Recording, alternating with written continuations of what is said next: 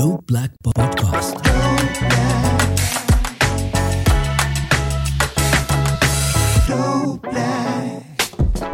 Hi, my name is Marvyn Harrison, and welcome to the Dope Black Dads podcast. Today, I wanted to share a conversation I had on Times Radio, which absolutely blew my mind. For anyone that doesn't know, there is a policing crisis in the UK. And since as long as I've ever remembered, as far back as the 70s, if not before, Black people have had a problematic and challenging relationship with police officers. And in fact, law in order in this country as a whole. The Times Radio uh, producer reached out to me and said, Is it something that I would like to speak on? It's one of the subjects that are very, very close to my heart, primarily because it's something that I experienced. So I am a black man. I am now almost 40. And my relationship with the police, as long as I've ever known, has always been that of fear, control, and coercion. Um, I've had a couple of really bad runners with the police, but some of the most simplistic ones were uh, being pulled over in my car. When I first got my car, I bought it from a, a secondhand used car dealer in Hackney.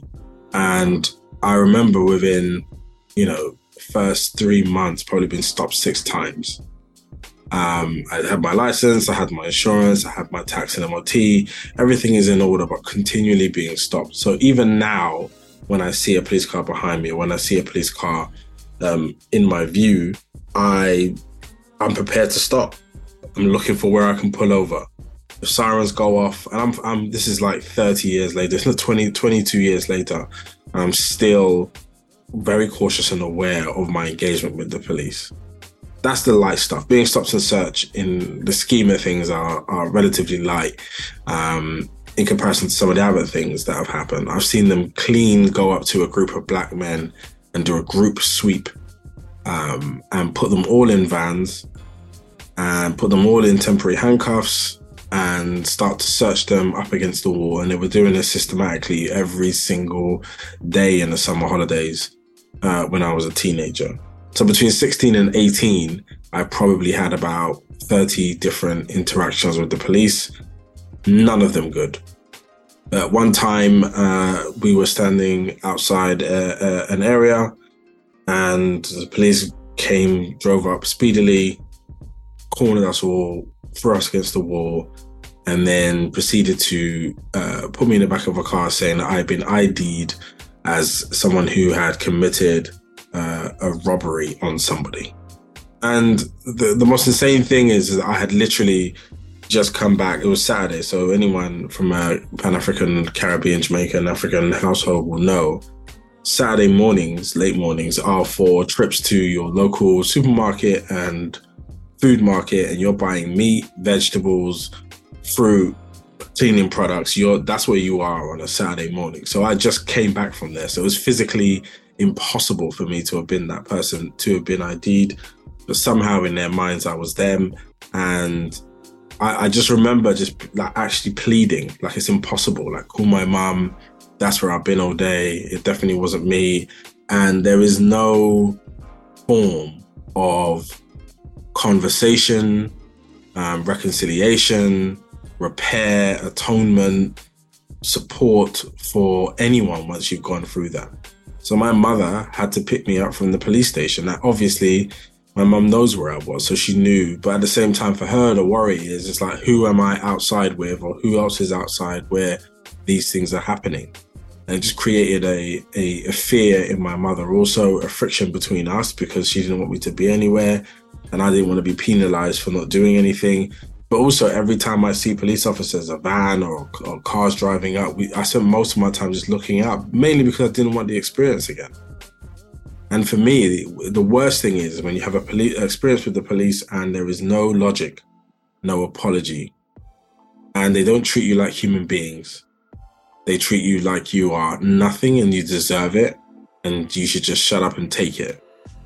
And I think that relationship has continued. So the Buchanan family which I talk about in um, this piece, um, really moved me when I saw that. The Son was being held down by two rangers. Rangers aren't even police officers, they're just private security who have handcuffs for some reason, who are monitoring a community town center, believing that those people, for some reason, because they're black schoolboys, were going to steal from the shop. So they followed them into the shop. And when they asked them what was why are they following them, they just jumped on one of them and put them in handcuffs. Those people should not only lose their job, they should 100% face persecution. How do you, how are you able to be hired by a private company to monitor? What training did they have? So I would have been absolutely livid. So in this, I'm keeping it together as much as I can, but this subject moves me. And for anyone who doesn't know, Richie Brave was having an amazing conversation on this. So please look into Richie Brave. Uh, he's on BBC 1Xtra.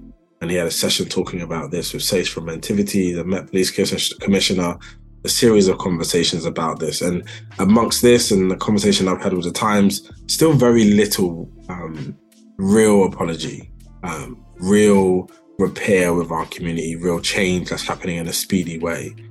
Um, I've also talked about whenever I was invited by the, the St. Anne's police force in Tottenham to take part in ID parades in exchange for 10 or 15 pounds. I can't remember how much it was, but this was happening in school time.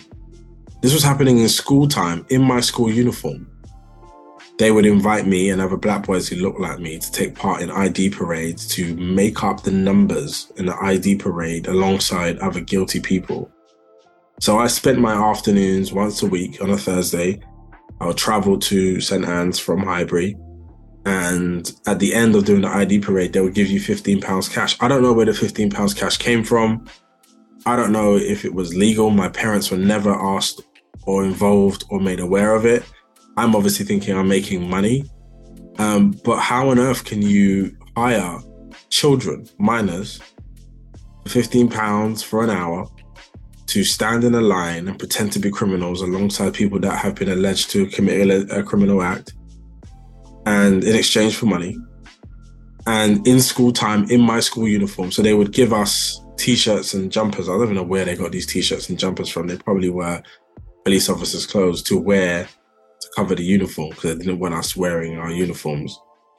And actually, the only reason why it stopped is because the case fell apart because one of the boys who was um, accused actually went to our school and then he had committed a crime against somebody else allegedly who went to our school and so he knew the difference between all the boys because we were all from the same school so he picked him out and he was found guilty and the case collapsed because it was like well all of those boys were from the school. So the ID parade wasn't uh, sufficient. And then the case collapsed, and then they stopped calling people from our school. That is the only reason why it stopped. So, yes, listen to this conversation. Um, it's a big one for me. And thank you so much for Times Radio for covering this really important topic. I wish my relationship with the police officers was that of um, other people in this country, but I do not see them as an ally in any form of way for anything that's happening. And I think when it comes to my children, who the people who I love the most and protect the most, I'm constantly having to reframe my conversations with them, understanding that every time they get a little bit older, my son stops looking like a sweet, innocent boy that he does today and starts looking like a man to them. When does that happen? Does this surprise you? These these these new numbers from the Children's Commissioner for England?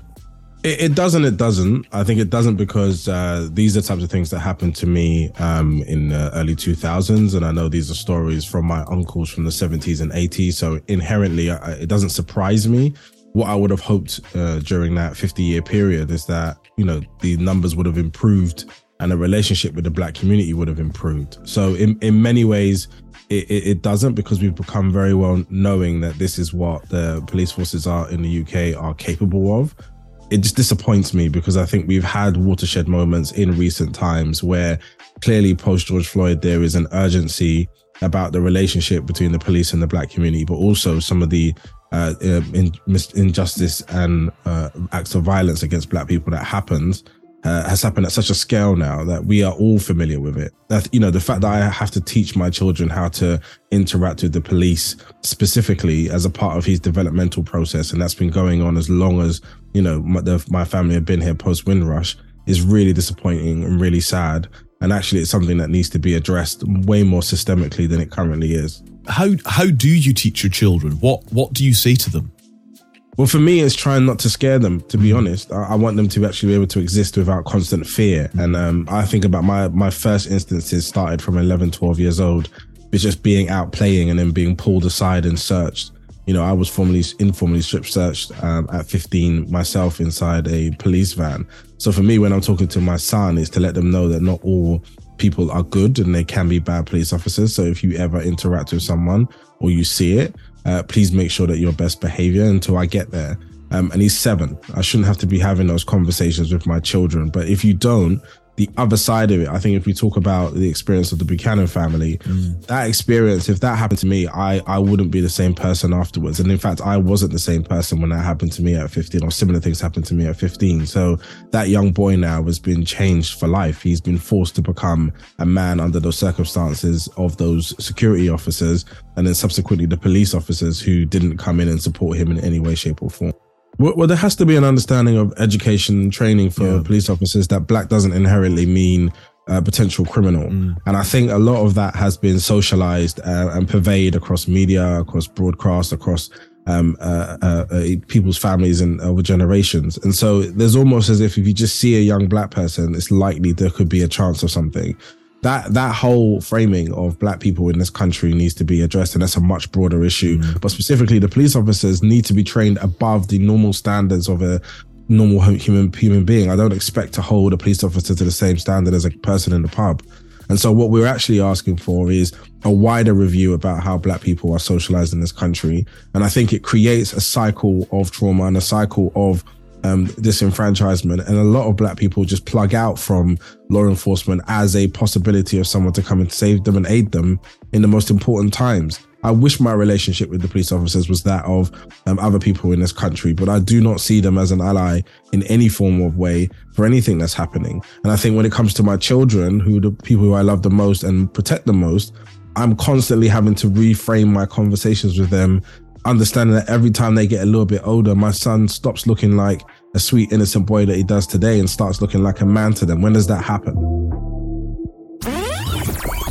Dope Black Podcast.